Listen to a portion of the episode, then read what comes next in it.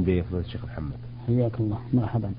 فضيلة الشيخ محمد في لقاء من لقاءاتنا الماضية عرضنا رسالة آه، السائلات من جدة عين ميم سين وقلنا أن كل حرف من هذه الأحرف يرمز إلى اسم لم يردنا الإفصاح عنه. آه، وفي هذا اللقاء آه، نريد أن نكمل بعض أسئلتهن. تقول أو يقولنا من رأى شخص غريب في المنام. مثال العم أو الجد أو الخال إلى آخره. فهل يلزم التصدق عنه؟ أي رآه في المنام؟ أفتونا وفقكم الله. الحمد لله رب العالمين. آه، لا لا يلزم أن يتصدق عن الميت إذا رآه في المنام. على أي حال كان. وإنما إذا رآه الإنسان إذا رأى الميت على حال تسره فإن هذا خير له ويحدث به الإنسان من يحب. وإذا رآه على حال مكروهة فإن المشروع في من رأى ما يكره أن يستعيذ بالله من الشيطان ومن شر ما رأى وأن يدخل على يساره ثلاث مرات وأن ينقلب عن جنبه الذي كان عليه إلى الجنب الآخر وأن لا يحدث بذلك أحدا. فإن عاد إليه مرة ثانية في منامه فليقم ويدخل عن يساره ثلاث مرات ويستعيذ بالله من شرها من شر ما رأى ومن شر الشيطان. ويذكر الله ويتوضأ ويصلي حتى يزول عنه هذا الحلم الذي رأى فيه ما يكره. نعم. لأن الشيطان يتمثل بالأشياء التي تحزن المرء وتدخل عليه الهم, والغم. وقد أشار الله تبارك وتعالى إلى محبة الشيطان لما يحزن المرء. فقال إنما النجوى من الشيطان ليحزن الذين آمنوا وليس بضارهم شيئا إلا بإذن الله. فدل هذا على أن الشيطان حريص على ما يحزن المرء. ويضيق صدره ويدخل عليه الهم والغم. والمهم أن أنه لا يجب على المرء أن يتصدق على من رآه في المنام من أمواته. نعم, نعم. آه أيضا يقولنا حلق الرأس بالنسبة للمرأة حيث أن شعرها له أو به قشور ما هو الحكم في ذلك؟ وفقكم الله. حلق الرأس للمرأة إذا كان لضرورة فلا بأس. مثل أن يكون في رأسها جروح لا تتمكن من مداواتها إلا بحلق رأسها. فهذا لا بأس به. نعم. وأما بدون ضرورة فإن أهل العلم يقولون إنه حرام أن تحلق رأسها لأن ذلك من التشبه بالرجال. وقد لعن النبي صلى الله عليه وسلم المتشبهات من النساء بالرجال. نعم, نعم. آه، أيضا يقولنا من كان به مرض ودل على شخص يتلو على المريض ويعطي له دواء على حسب ما يراه حيث يقول إن فلان به كذا وعمل له كذا أو طاح على مكان به جن فما هو الحكم في ذلك؟ إذا كان الرجل الذي ذهب إليه من الصالحين المعروفين بالاستقامة والثبات والأمانة فإنه لا بأس أن يذهب إليه ليقرأ عليه الأدعية المشروعة ويعطيه من الأدوية المباحة ما ينتفع به. نعم. وأما إخباره بما جرى على الشخص فهذا لا بأس به أيضا إذا كان الرجل المخبر من المعروفين بالصدق والإيمان والتقوى لأنه قد يكون له صاحب من الجن يخبره بما حصل. والشيء المحرم الذي لا يجوز تصديقه إذا أخبر بشيء مستقبل فإن هذا لا يجوز لأنه من الكهانة والكهانة حرام وحرام التصديق بها. ومن أتى كاهنا فصدقه بما يقول فقد كفر بما أنزل على محمد صلى الله عليه وسلم. فالشيء الماضي ليس غيبا لأنه مشاهد معلوم. نعم. ولكنه قد يكون غيبا بالنسبة لأحد دون أحد.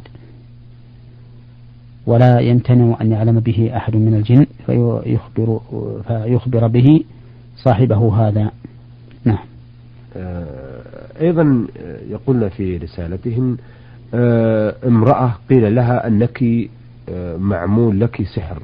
ويحتاج إلى فك ولكن ادفعي مبلغ أربعة آلاف ريال وأنا أفك من هذا أفكك من هذا السحر. فما هو الحل في ذلك؟ وفقكم الله.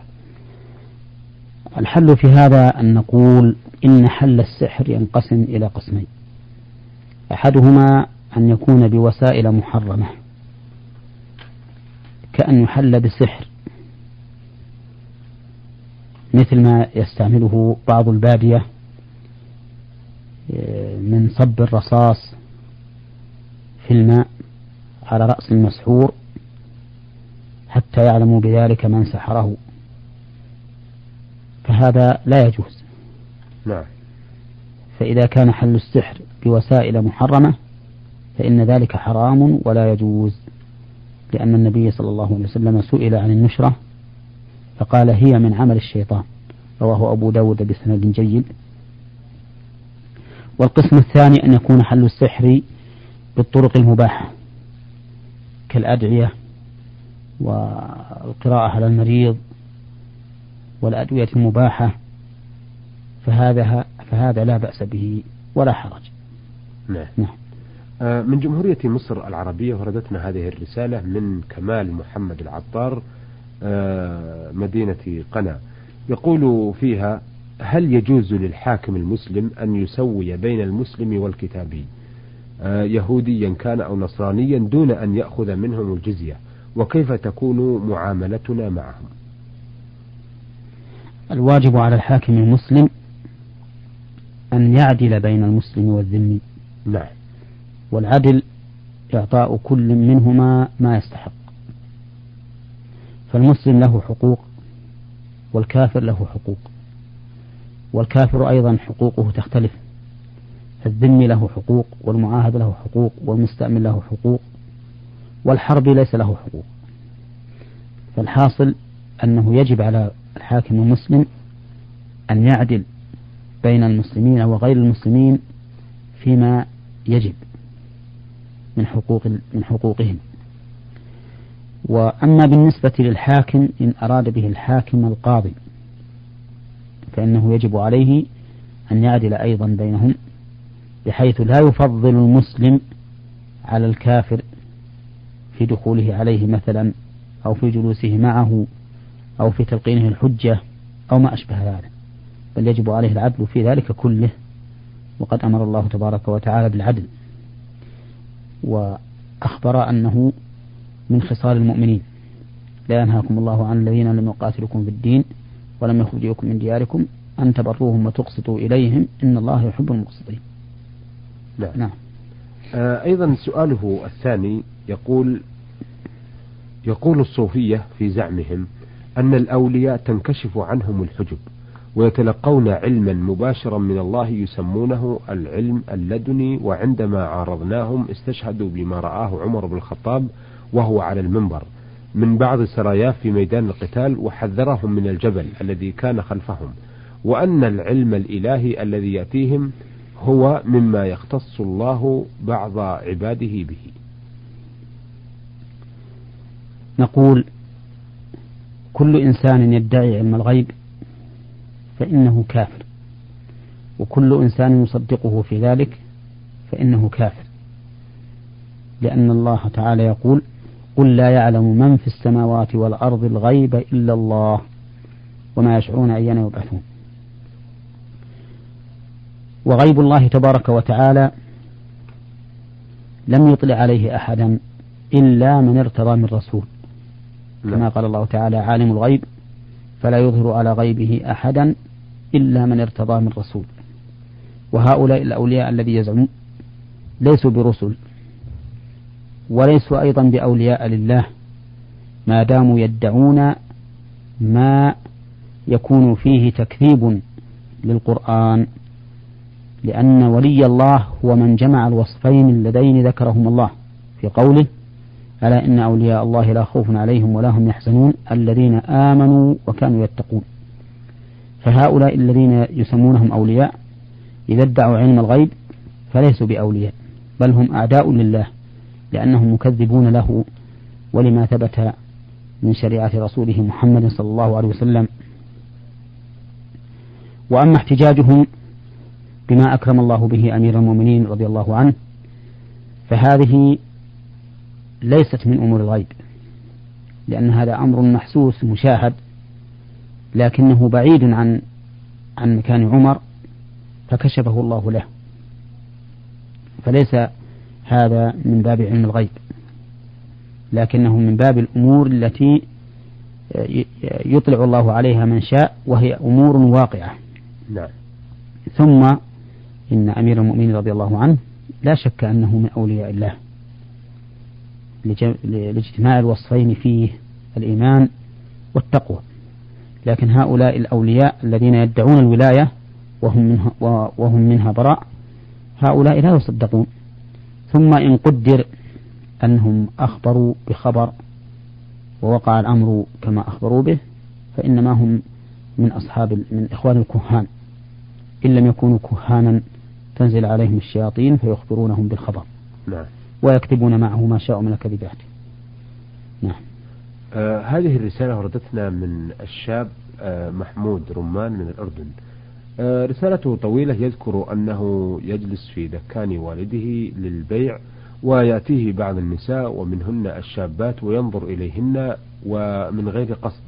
وإن كان يريد عدم النظر إليهن فإنما ينظر إليهن لكي يبيع عليهن. فما حكم هذه النظرات التي تتفلت منه؟ يقول أفيدونا وفقكم الله. يقول الله تبارك وتعالى قل للمؤمنين يغضوا من أبصارهم ويحفظوا فروجهم ذلك أزكى لهم. فعليه أن يغض بصره عن هذه النساء اللاتي يأتين إليه. وله النظرة الأولى التي تحدث صدفة من غير قصد منه. ولكن لا يجوز أن يبقى على هذا النظر لأنه مهما كان في النزاهة فإن الشيطان يجري من ابن آدم مجرى الدم. فقد لا يكون عنده شهوة في أول ما يقع نظره على المرأة ثم تحدث له الشهوة أثناء النظر وحينئذ يحصل البلاء والفتنة فربما يكثر معها الكلام من غير حاجة ولكن تلذذا بكلامها واستئناسا به وهذا من الأمور المحرمة. نعم, نعم. آه من القصيم وردتنا هذه الرسالة من القصيم ومن بريدة من المرسلة طاء ميم باء. تقول عندنا آه ولد وبنت وهما في سن العاشرة والبنت عمرها 11 سنة ويأتيهما بعض النقود من الزوار الذين يأتون إلينا أو من أقاربنا. ويشترون بهذه النقود التي تبلغ عشرة والعشرين إلى أن تصل إلى المئة. هل يجوز لنا أن نحتال عليهم ونكذب لنأخذ هذه النقود منهم أم لا؟ هؤلاء صغار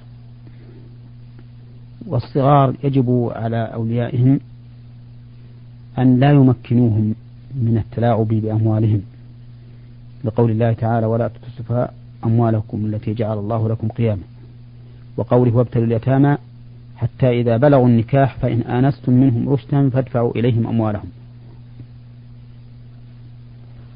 نعم. وحفظ الأموال أمر واجب. فهؤلاء آه هذا الولد وهذه البنت تؤخذ الأموال التي تعطى إليهم إذا كانت كثيرة ويعطون منها ما تطيب به نفوسهم يشترون به ما يتلهون به مما يكون مباحا لأمثالهم والباقي يحفظ لهم. هذا هو الواجب على أوليائهم. أما أن يمكنوا آه، من التلاعب بالأموال فهذا حرام علي على أولئهم على أوليائهم. أن يمكنوه منه. نعم أحسنتم مثابكم الله. أيها السادة إلى هنا نأتي إلى نهاية لقائنا هذا الذي عرضنا فيه أسئلة السادة. آه، السائلات من جدة عين ميم سين وكمال محمد آه، العطار أو العطا من جمهورية مصر العربية من قنا ومحمود رمان من الأردن والمرسلة طا ميم باء من القصيم بريدة وتسأل عن الاحتيال على الأطفال لأخذ النقود منهم آه، لقصد عدم الإفساد وتضييعها. عرضنا هذه الأسئلة والاستفسارات على فضيلة الشيخ محمد بن صالح عثيمين الأستاذ في جامعة الإمام محمد بن سعود الإسلامية في القصيم وإمام وخطيب الجامع الكبير بمدينة عنيزة. شكرا لفضيلة الشيخ محمد وشكرا لكم أيها الأخوة وإلى أن نلتقي بحضراتكم نستودعكم الله والسلام عليكم ورحمة الله وبركاته. نور على الدرب. برنامج يومي يجيب فيه أصحاب الفضيلة العلماء على أسئلة المستمعين الدينية والاجتماعية. البرنامج من تقديم وتنفيذ سليمان محمد الشبانة.